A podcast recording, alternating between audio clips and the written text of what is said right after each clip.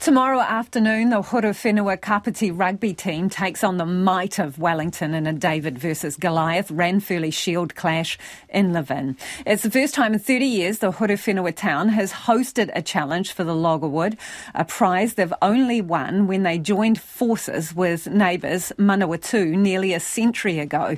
Our reporter Jimmy Ellingham visited Levin to see if Shield fever is taking hold. 13 is Yorston. Good run by Yorston. A lovely run by Yorston. Spencer. This is a glorious try by the 18-year-old Carlos Spencer. That was the last time Levin hosted a Shield Challenge back in 1993, the year the local Horowhenua Kapiti team won the old NPC Third Division. Corey Kennett was part of the team that lost to Auckland in front of a big crowd.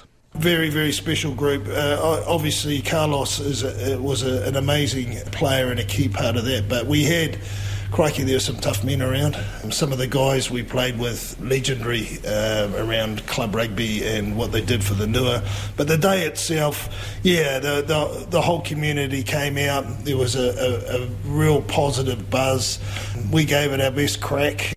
A star-studded Auckland was nearing the end of an eight-year run as holders at a time when provinces coveted the Shield, which is now one of many trophies on offer in the professional age. Mr Kennett, now Chief Executive of the Horowhenua Kapiti Rugby Union, is confident it still holds some lustre. Our crowd record is six and a half thousand. Uh, that was a Canes Crusaders game. We did have God playing that day, Richie McCaw, and 14, and he was the current All Black captain and 14 All Blacks, and that was a very, very special day. 5,800 this year at the Hurricanes Crusaders. So if we get a good day and the weather plays ball, I, I think we'll, we'll click over 5,000 quite easily. That will include free entry for children in the hope they remember the day as fondly as those who crammed into the Levin domain three decades ago.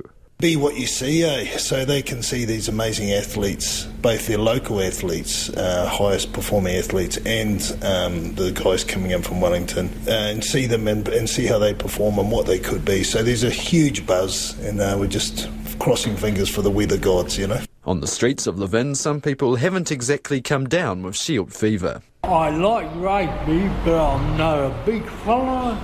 Uh, I think I would go to that, eh, now that you mention it, because I'm unaware of these type of things. I don't keep updated with rugby or anything like that, but if it's an event like that, you know, yeah, for sure. No, surely not. Not like this. yeah, well, would you watch it on TV, say? Yes, yeah. Is it the All Blacks? But others can't wait. Would you be keen to go? Yeah, I would, 100%. Just be a part of the vibe, the experience. What do you reckon it would mean to the town and the region if, uh, if they won the Shield? Oh, I think it'd be a very big, big night. Probably can't say too many stuff in, at work, but could say be lots of celebrating and it'd be a very wholesome night. yeah, I probably will take my kids down and go down. Definitely. Brings heaps of um, stuff for the local businesses and like brings all the community together and um, good day out for the kids in the Horowhenua. It's more bigger when you go to these little towns and that now, not so much in the Cake Tin where, like, I don't know, it just feels like when you got the old grassroots rugby, it's all more of a stronger bond to it.